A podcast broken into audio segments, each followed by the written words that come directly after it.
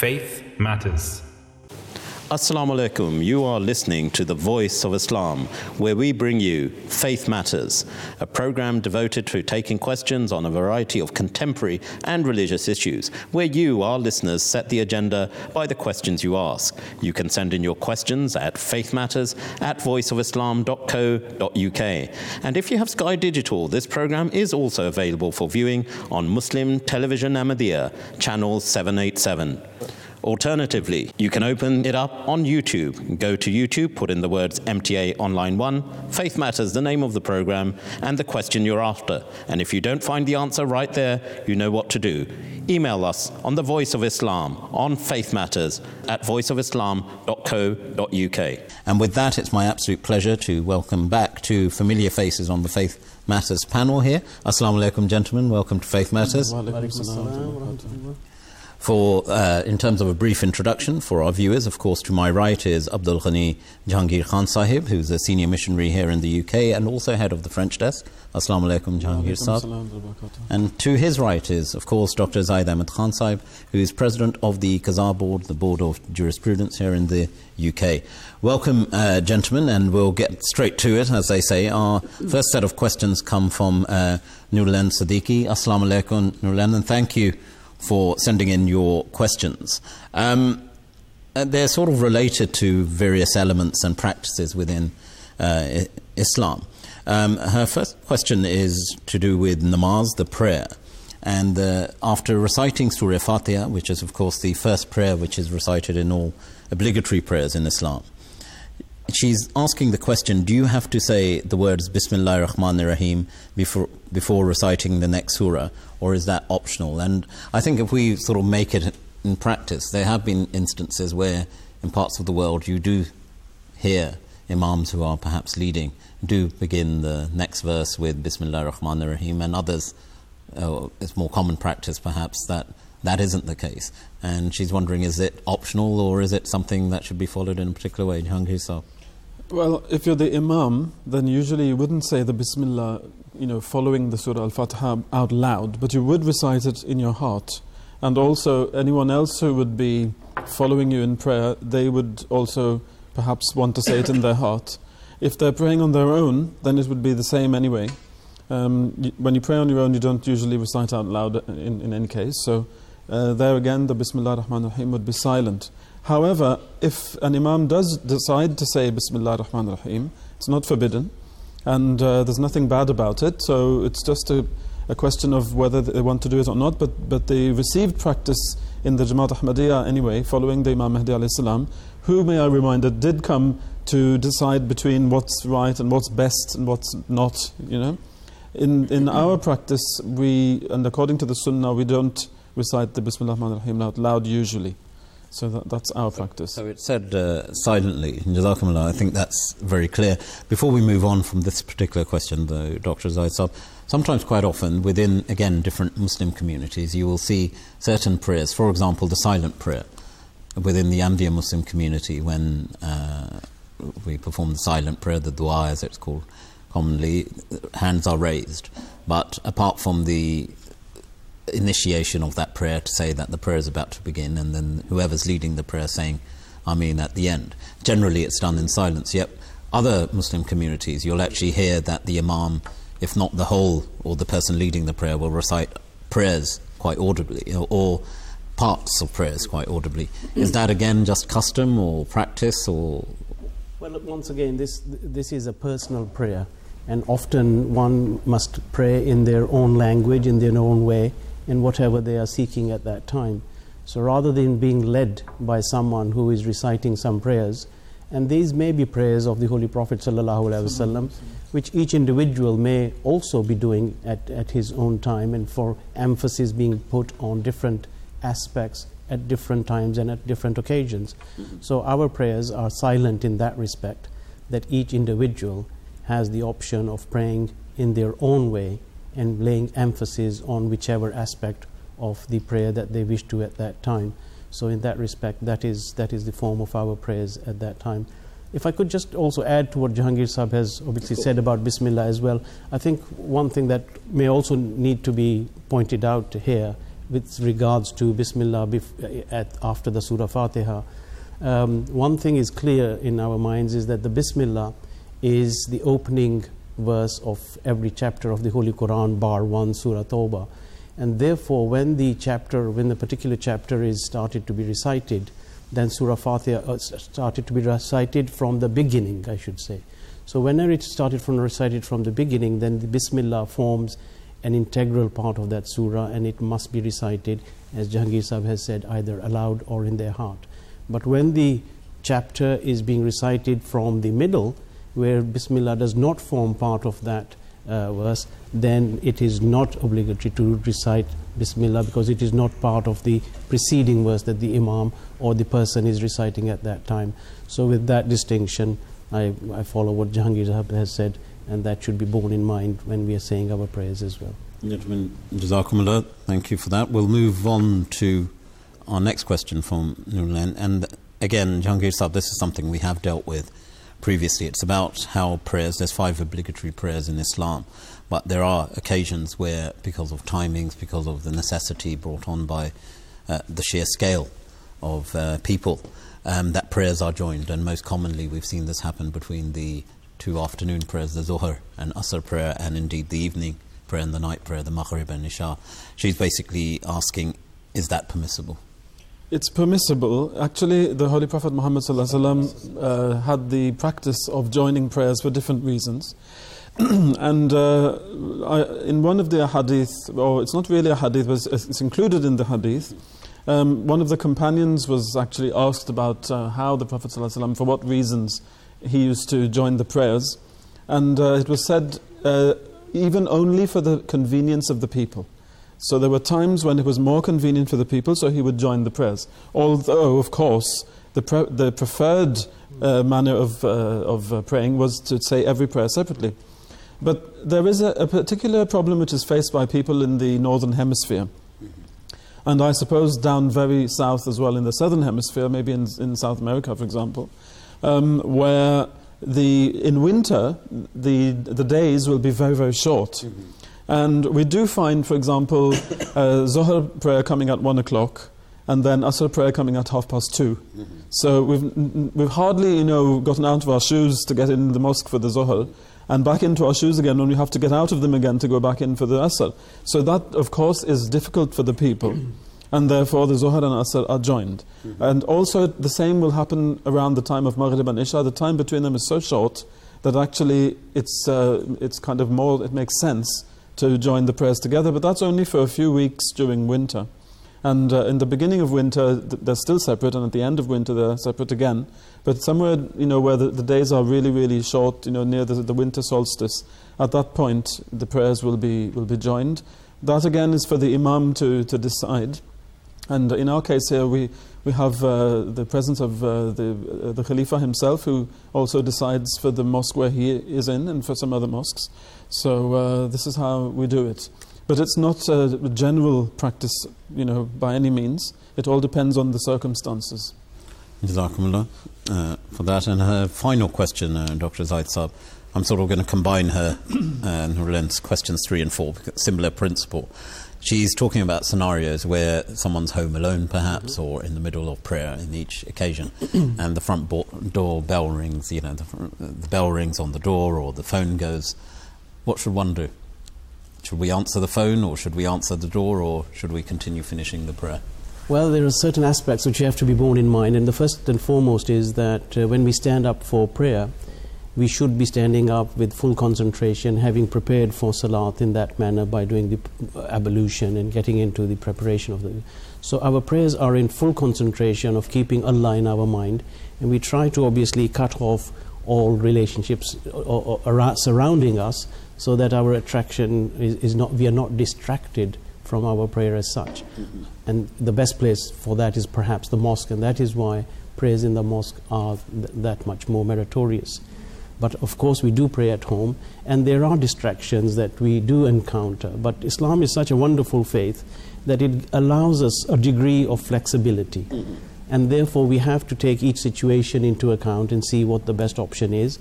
And also the Holy Prophet ﷺ has left us guidance in this particular instance as well. There is an incident reported in hadith when Hazrat Aisha in fact came to the door and knocked on the door, and the Prophet ﷺ was in prayer.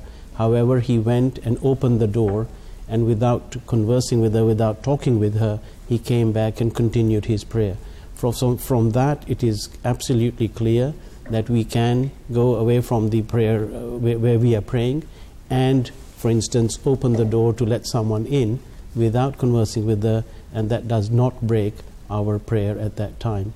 However, the telephone is something new, something that we do encounter, although there are answering machines, and I suppose it could go to the answering machine and you could be left a message in that instance. But if you think that there is a real emergency that you may be encountering, then you would have to break your prayer, because you would have to answer the telephone and talk with the person on the other side. So talking in namaz is not permitted. Although in early Islamic history, people used to converse while they were praying, but that later on the Prophet ﷺ gave guidelines on this. So as far as answering the telephone or having to talk with someone at the door is something that will violate your prayer, and therefore you would have to break your prayer and start afresh in that instance. So from these circumstances, it's clear that one is able to go away from the prayer as long as you're not conversing with someone, then come back to your prayer. But if you do talk, then that is something that would not be permitted. One other aspect comes to my mind, again in hadith.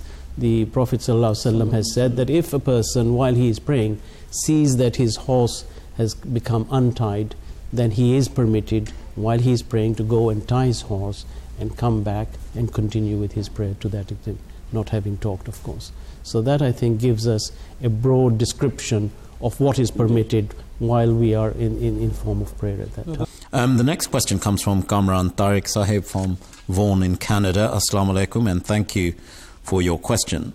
Dr.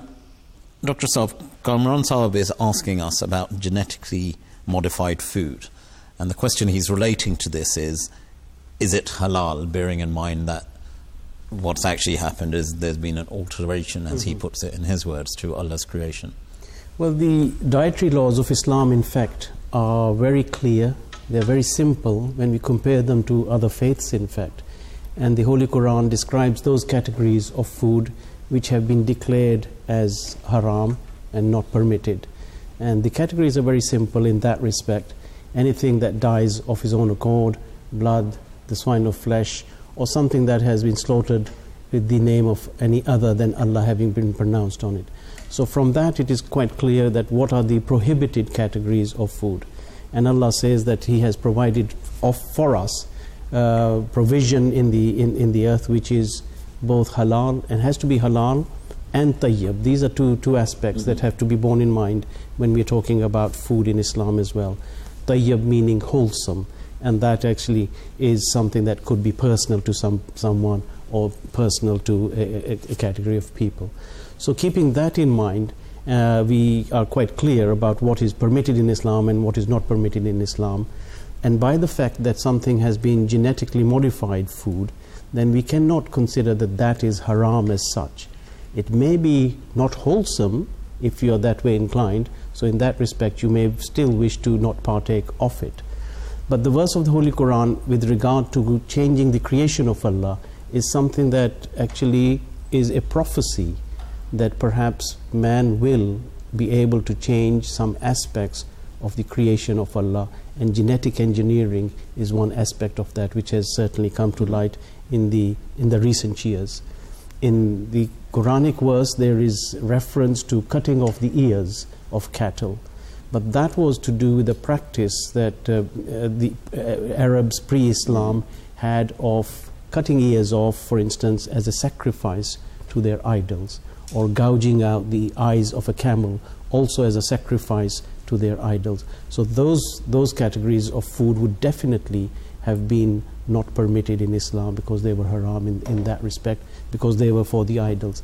But that is not a reference to the genetically modified foods that we have today.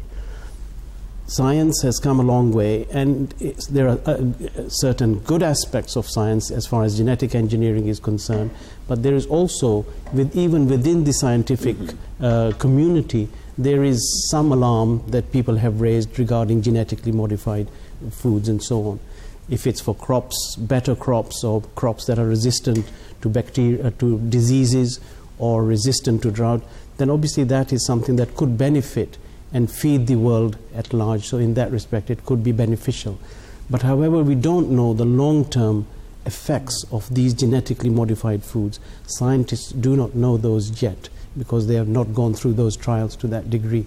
And even in Western countries, there are very strict limits that are placed upon people who wish to undergo this form of genetic engineering. So from that aspect as well, you know, it comes back to the argument of what the Quran says about food being wholesome.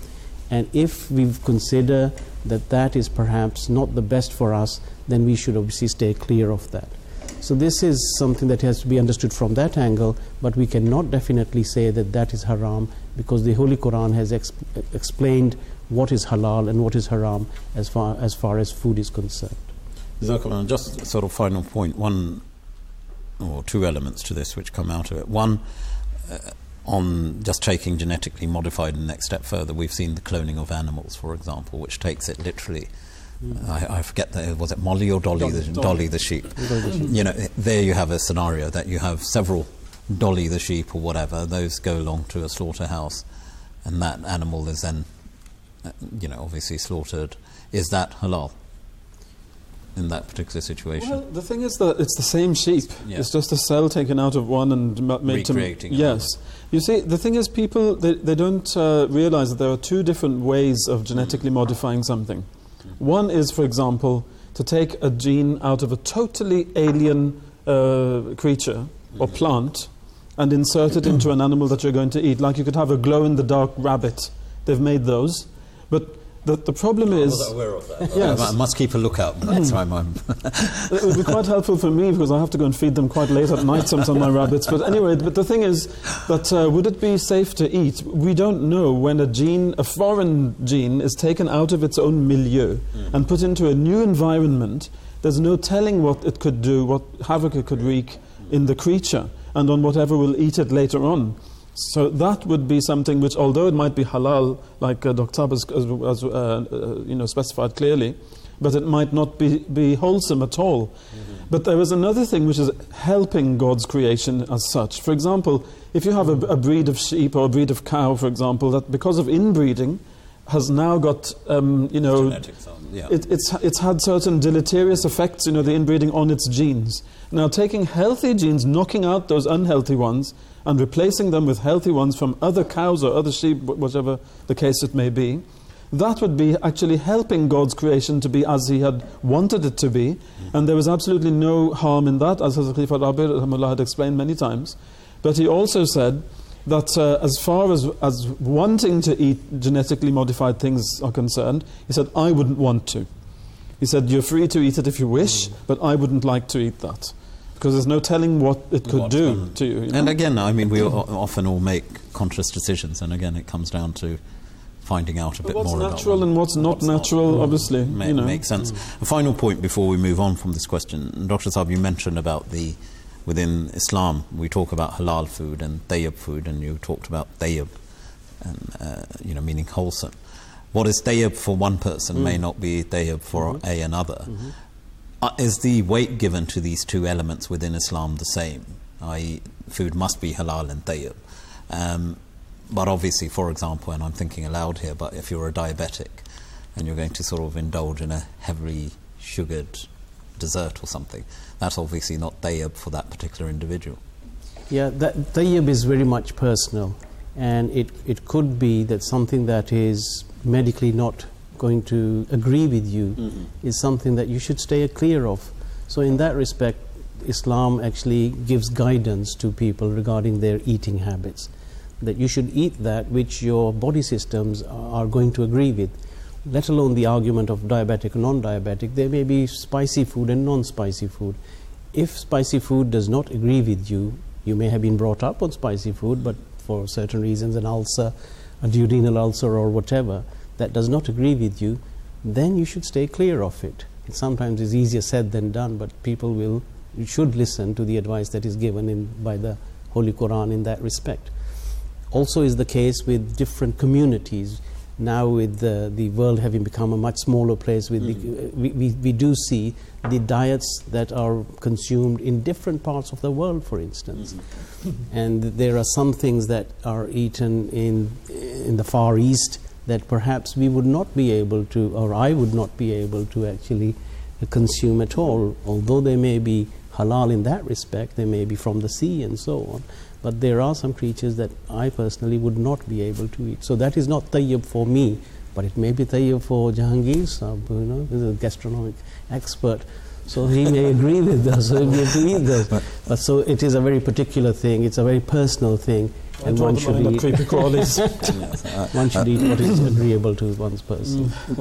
Jazakumullah, gentlemen. I think, as you said, there's personal preferences involved as well, and again, common sense should prevail.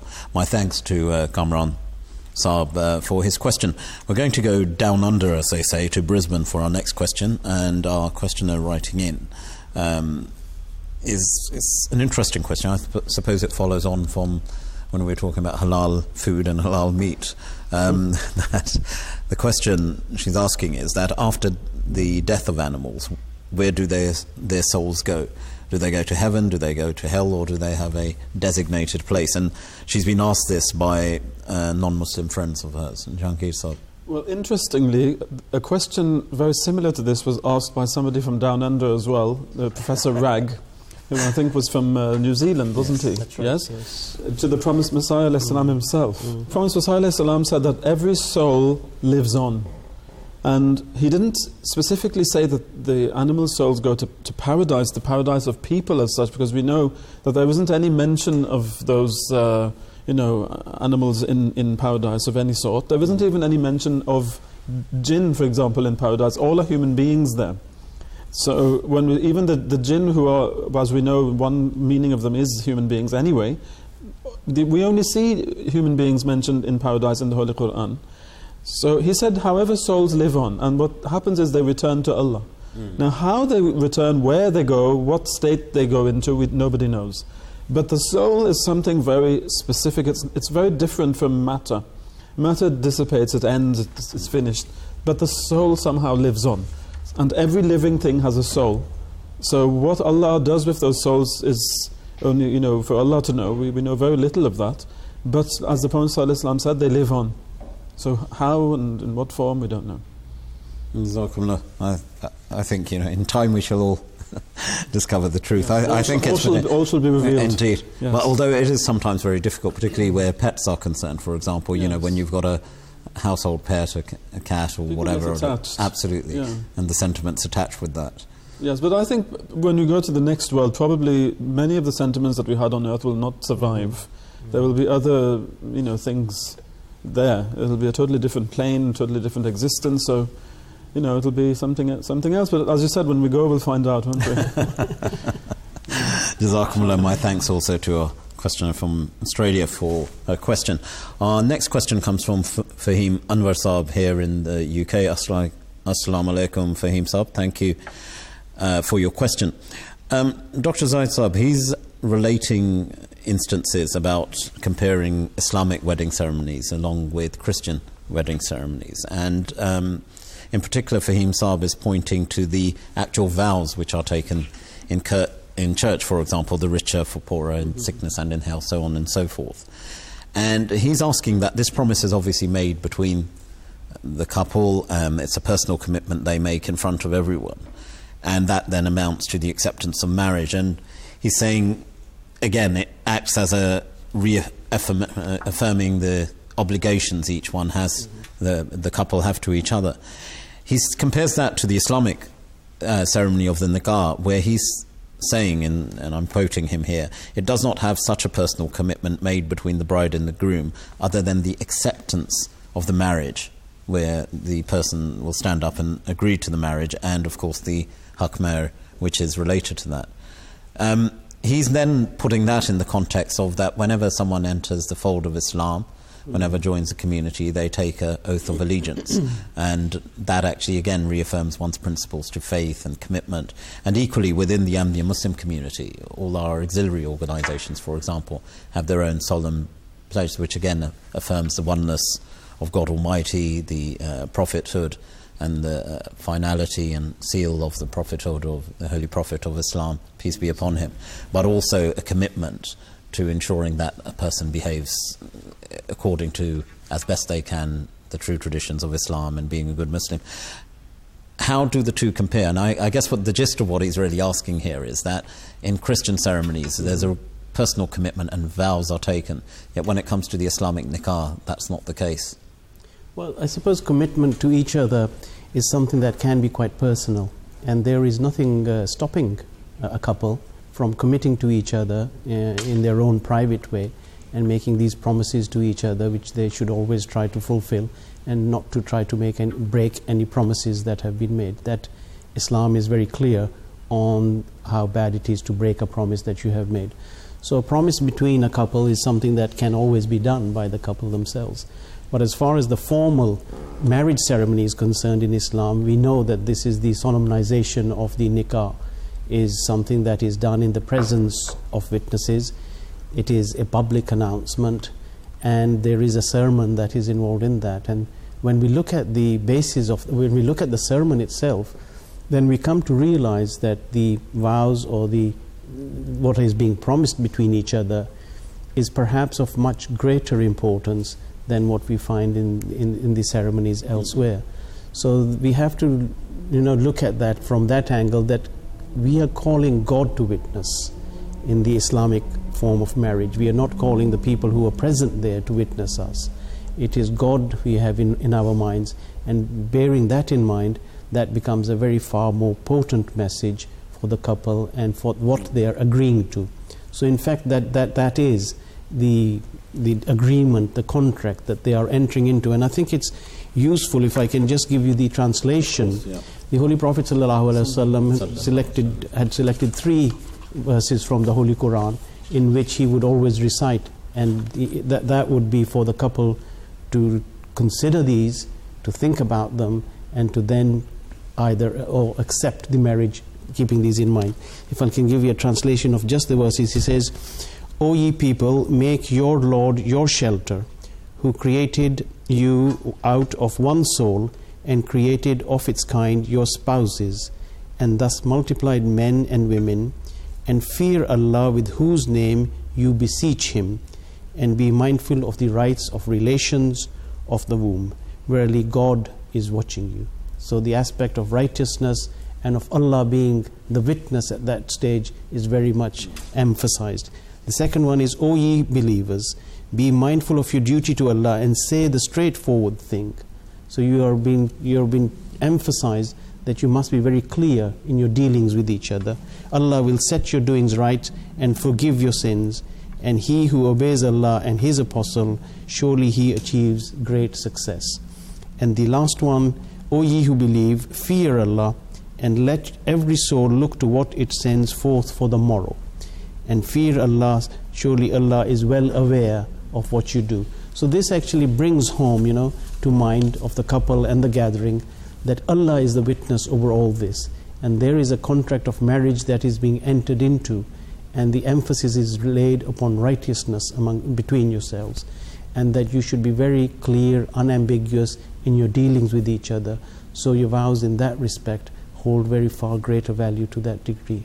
So having listened to these verses of the Holy Quran, the words of Allah himself, chosen by the Prophet ﷺ, that actually brings more importance in the minds of the couple who are being married at that time, and that should be the basis of the marriage that in Islam. So it's a more potent message, I think, than what we find in other cultures. Pardon? No, I was going to say there's an important role for education here as well for the couple, because it's not just too often the vows, again, in Christianity, for example, again, in all faiths, we believe at their beginning were much the same. Any ceremonies always, it starts off with, "We are gathered here in the sight of God," and so on and so forth. But coming to the Islamic ceremony, Jahangir Saab, the issue of education that many people, again, what Dr. Saab has just explained just now, perhaps aren't as made aware of, you know, what the obligations that they're getting into. And again, Islam is quite specific also about the obligations and the rights of the husband and wife. Yes, I mean, taking up on what Dr. Saab said, he very beautifully put it, that actually the solemnity of this occasion is of quite a different level, again in Islam, compared to others, in that the words are the very words of God Himself. And may I remind that this wording, that we see, that I'm going to, look after you in health and in sickness, in riches and poverty, whatever it is, for rich or for poor, etc. These words are not from God. These were added in later on by people, and they are by no means used by all Christians all over the world. I mean, this is one of the formulae used by the Church of England, but it's not necessarily used by many other denominations of Christianity. Everyone has their own, basically.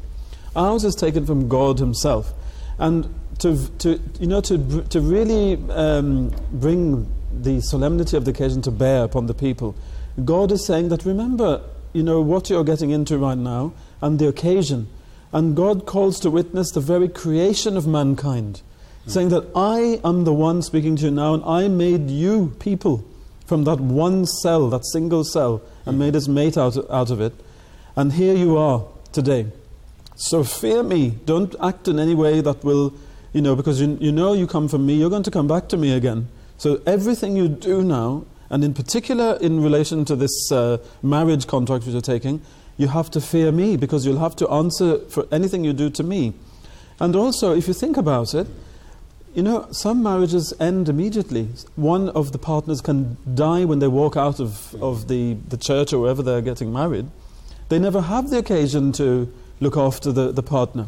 God is telling them to actually be aware of their duty to Him, because that is something which continues at all times, whether you're married or not, whether you're going to live long or you're going to live for only a few more hours. That's the most important thing, that we are going to go back to God. So this is a very solemn thing, a very solemn occasion, and all this is brought to bear upon the people in those very words of God Himself, the God from whom we emanate. So I think that's a very solemn thing.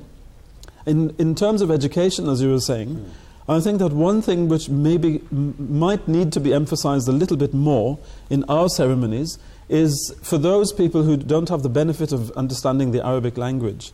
I think that maybe they should be told exactly what the meaning of the sermon is, so that they can really reflect upon it before they actually enter into the contract. And then it'll have all the more meaning for them, during Absolutely. The ceremony. I think that bit of education perhaps needs to be done. There's a practical suggestion there. My thanks to you both, of course, and my thanks also to Fahim Anwar Saab for your question. We're going to travel to India for our next question, which comes from Matiq Sahib. Assalamu alaikum, Matiq Sahib, and thank you for your question. It relates specifically to the founder of the Andya Muslim community, Hazrat Mirza Ghulam Ahmed, who we regard as the Promised Messiah and the expected Imam Mahdi, as predicted by the Holy Prophet of Islam, peace be upon him. He is actually referring to the mission, and he said that when the Mahdi would arrive, one of his roles would be that he would reform all Muslims and unite all Muslims. And indeed, he is saying at the Iqsaab that one of the roles was to get other people of faith, to unite all faiths. And then he puts that in the context of that today, in the current age, Hazrat Mirza Ghulam Ahmed, who claimed, and we indeed believe him to be the Promised Messiah, has come, and yet we still see Islam. Let's leave other faiths aside, but even Islam itself is divided into 73 sects. The question he's asking, why are we still divided, and why do other faiths exist, Jahangir Sahib? Well, the first thing I need to set straight is that the Holy Prophet Muhammad sallallahu alaihi wasallam never said that the Imam Mahdi alayhi salam will come and unite all Muslims, and he also never said that he would convert all Christians into Muslims. So this is a misconception that our questioner has here. He did not say that. So when he did not say that, why should we expect it? What he did say was that his community would be divided into 73, and only one would be correct, only one would be saved, the others would be finnar, they'd be in fire, and that means many things, one of them meaning war, strife and suffering. So this is what he said. So if anything, we should expect to see that situation, And this is exactly what we're seeing now. But of course, the Imam Mahdi ﷺ is calling people from all those sects to come and join him, because the Holy Prophet ﷺ also gave that order. In one hadith, it is reported that he said, which is a very well-known hadith, that if you hear the call, meaning the call that the Imam Mahdi ﷺ has come, and he himself is calling people, then you should go to him, وَلَوْ حَبْوًا عَلَى الثَّلْجِ. You should go to him even if you have to crawl on your knees over snow and ice to reach him. And you have to also do the bay'ah on him, because he's Khalifatullah al Mahdi. He's Allah's Khalifa, Allah's vicegerent on earth, the Mahdi. So that's one thing. So we should expect to see some Muslims at least obeying that order of the Prophet ﷺ and going into his community, the community of the Imam Mahdi ﷺ. And also in another hadith, there was somebody who asked the Prophet ﷺ, he said that after this goodness that you've brought, will there be evil? He said, yes, there will. Then he said, and then after that will there be goodness? He said, yes, but it will be polluted, it will be tainted. He said, and after that will there be any evil? He said, yes, there will. And he said that it will be as follows. He said, there will be a people who will be speaking our tongue, meaning Arabic, and they will be of our own people, of our own folk, and they will be calling people to an-nar, they will be called to the fire. And whoever listens to them will be dragged right up to the gates of hell. So he said, so what should I do, O Messenger of Allah, if I, come to that time? He said, well, if you get to that time, he said, then stick to the Jamaat and its Imam. He said, and if there's no Jamaat and if there's no Imam, he said, then abandon all those sects.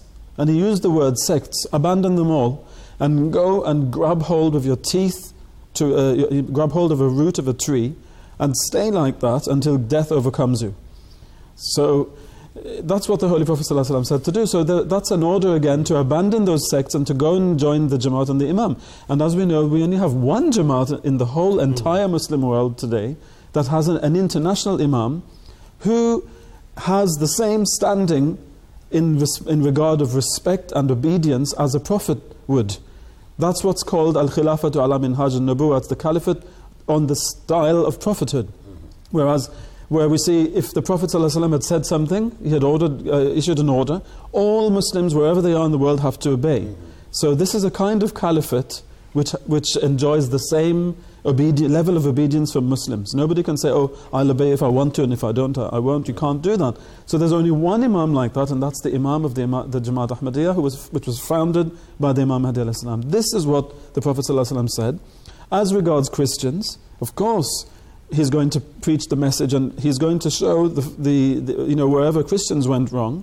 But as once the Amir of our Jamaat in Palestine, Israel, said to the President of Israel, he said that the Imam Mahdi ﷺ has come to show us where we went wrong, and he's come to show you where you've gone wrong, and he's come to show the Christians where they went wrong. So he's come to correct all of us. So obviously he's going to also have Christians within his ranks. And so he does, of course he does. But there was no prophecy whereby, this is quite childish to think, that the Prophet ﷺ, the greatest of all prophets himself, Muhammad al-Mustafa ﷺ, he came and didn't manage to do something which now some other person lesser than him is going to manage to do. So that is a little bit childish, I think, and it's disrespectful towards the Prophet ﷺ. This is not how Allah works. This is not how His prophets, behave when they come to earth.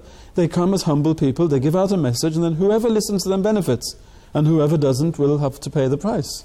That's how it is. Jazakumullah Jahangir Sahib. Just before we move on, Dr. Zaid Sahib, just in terms of the message of the Promised Messiah, I think that's an important one. And Jahangir Sahib's talked and put quite correctly and in great detail the sort of context in which it would appear, and the correction he's corrected the understanding of our questioner as well. But the message was not a new message, it was a different message. It was one of unification of faiths. It was one of love over hate. It's one of peace over war. It's one of the remembrance of God in the centre of your life. So it's messages that the world has heard before, and it's a revival of those messages. Absolutely. That has been the way of prophets, of all prophets, that they have called to the truth, they have called towards peace, they have called towards God. But the distinction with the Holy Prophet ﷺ was that he was the final law-bearing prophet, because Allah had perfected religion, he said, and Islam had been chosen as the faith. So the final victory of Islam which is peace, in fact, isn't it, was promised to the Holy Prophet sallallahu alaihi wasallam.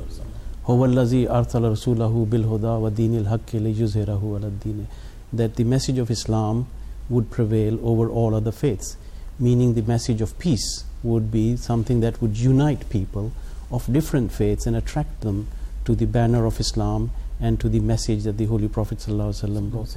But according to his teachings, Muslims would go away from that message, and as Jahangir Sahib has said, then a time would come when an Imam would be sent by Allah to bring people back.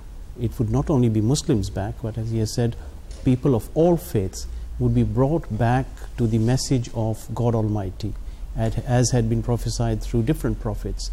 And then they would recognize the beauties of Islam, and that would be the winning of hearts of people, the winning of humanity, and brought under one banner, and that is the banner of certainly that there is no God but Allah, and the Prophet of Muhammad is his messenger. So this is exactly why the promised Messiah and Mahdi was sent, as had been prophesied, as had been awaited by the whole of humanity, that a teacher would come. Christians believe that, Jews believe that. That a teacher would come who would unite people and unite them and have an association with God Almighty. So the promised Messiah, we are absolutely sure, obviously he himself has said in his writings, did not bring a new teaching or a new message. He did not need to bring a new teaching or new message because the final law had been sent. The Holy Quran in its pristine form is present with us even today. And the teachings had been forgotten by Muslims and others, and that is what the role of the promised Messiah was, that he united people.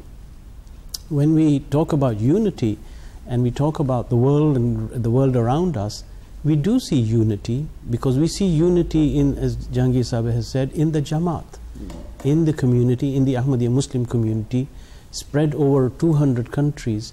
We have 150, 200 million people, but we have one spiritual worldwide head of the community, the Khalifa, who has his roots in Islamic terminology. So he has been the one who has at present united us in this day and age under the banner of Khilafat and brought us back to the teachings of Islam as prophesied by the promised Messiah of the Holy Prophet ﷺ. So we do see this transformation that Atiq is talking about, what the Prophet ﷺ has said, but this process was going to be a slow process.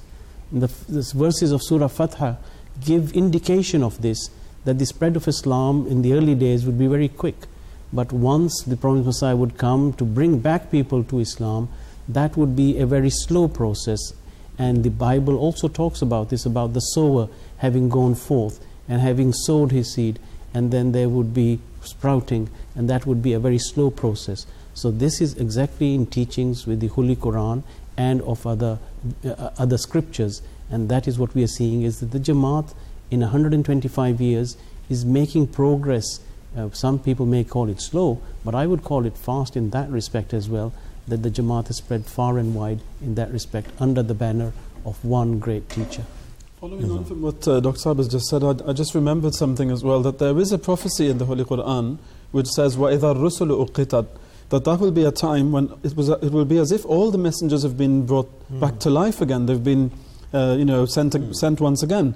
And this unifying factor which the promised Messiah was supposed to bring, it doesn't mean, of course, that he's going to gather all people on earth.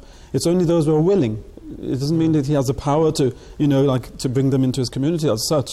But one thing which he will do is he's going to present the great messengers of God all over the world, the ones who appeared, in different parts of the world, in their true light. And it will be as if they've come back again. So he's going to tell them, the Muslims first of all, that you have you kind of attributed all kinds of things to the Prophet Muhammad sallallahu alaihi wasallam which were not true. Come to the real Muhammad sallallahu alaihi wasallam. This is the real Muhammad sallallahu alaihi wasallam that I'm telling you about now. And he said the same to the Christians. You've attributed all manner of things to Jesus, peace be upon him. Come to the real Jesus. This is the real Jesus. And he'll say the same to the Hindus about Krishna and Ram. He'll say the same to the Buddhists about Buddha. The same to the Zoroastrians about Zoroaster, etc., etc. Peace be upon them all. And it will be as if they're being presented to the world, afresh. And when they come and look at the real messenger of theirs who had brought their religions in the past, they will find that the message that he brought was nothing but Islam.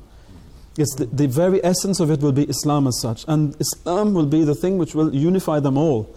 So once they understand what their prophets, their messengers really were, they can then understand the message of Islam as being not distinct at all, but a follow. It's just a continuation of all that, you see.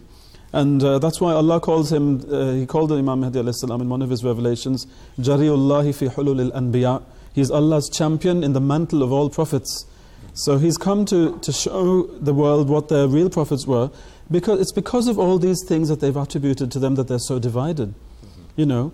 So it seems that Krishna has nothing to do with Jesus, who has nothing to do with Muhammad ﷺ, who has nothing to do with Zoroaster. But in fact, when you remove all the things that have the incrustations of, you know, all the myths that have gathered around their personae, then you'll see that they're all one, and that's a unifying factor, and that's what we've seen in the Jamaat.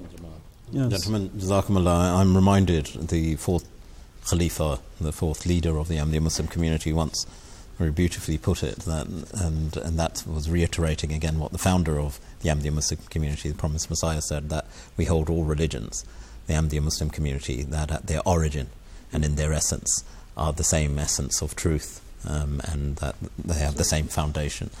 So, and that's something that we hold very centrally to our thinking. Gentlemen, thank you very much, and my thanks also to the Iqsaab for his question. We're going to stay with the theme of the advent of the Promised Messiah but move on to more the context, in the context of the timeline associated with his appearance. Nadia Rasul Saiba, Assalamu Alaikum, writes to us from Canada, and she says that some of my friends that she's been having a discussion with says that there's a hadith that the Promised Messiah, peace be upon him, will appear 1400 years after the Holy Prophet of Islam, peace be upon him. Now she's saying, in that context, can you help me understand why the Promised Messiah, Hazrat Mirza Ghulam Ahmed, appeared, as she's suggesting, 1300 years after, when it was her friends have been pointing to a hadith that's not actually quoted specifically here, that he would come at the end of 1400 years. Dr. Zaid Saab.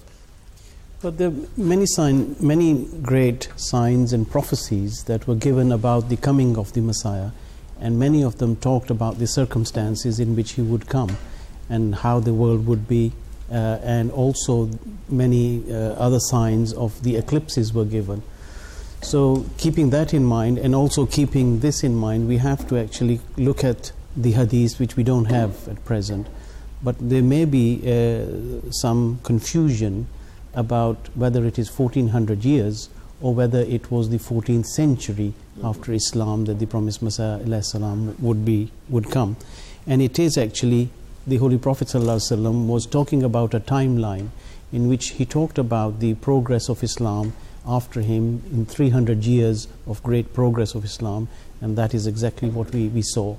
Then he talked about 1,000 years of darkness would prevail over Islam, in which there would be no caliphate, there would be monarchs who would rule Muslims, but they would be far away from Islam. And then following that, the time would come when Allah would seize the opportunity of sending a teacher who would bring Muslims back to Islam and back to its pristine form. So when we consider that timeline, that is actually 1300 years, but at the beginning of the 14th century. And that actually tallies with when the Promised Messiah ﷺ came. It was the 14th, at the head of the 14th century is when he was sent to the earth to actually fulfill the timeline and to fulfill the prophecies that were destined for his coming at that time. And having looked at that, then other Muslims actually have talked about that this was the time for the coming of the Messiah and Mahdi. And the Prophet Messiah ﷺ himself has said that if I had not been sent, then someone else would have been raised as the Messiah at that time, because this was in fact in fulfillment of the prophecies that the Holy Prophet ﷺ had foretold about the coming of the Promised Messiah at that time. Dr. Saab, that's very clear and precise. Just one more sort of sub-question to that, Jahangir Saab, before we move on. The other question, if we were to suppose that the premise of the question was correct about this hadith. And again, you know, another 100 years have now passed. You know, we're what, 115, 25 years rather, 125 years on from the advent of the promised Messiah. Yet there's no other Messiah which can sort of make that claim. Yeah. I remember there was a time when the mullahs used to say, our hardened opponents, they used to say that even if there's only one day left in the 14th century, Allah will make it become so long that the Imam Mahdi al-Islam and Jesus will be able to descend, etc. And you know, they'll do all their work and everything, and just so that he can do it within the 14th century.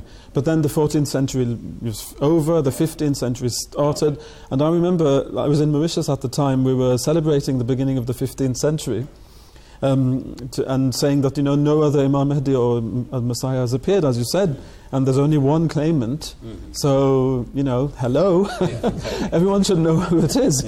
But the thing is that I think personally as well, I agree with Dr. Saab that this person, she's got mixed up on the thing about the Imam Mahdi coming in the 14th century, and the 14th century does not mean 1400 years. It means 1300 plus.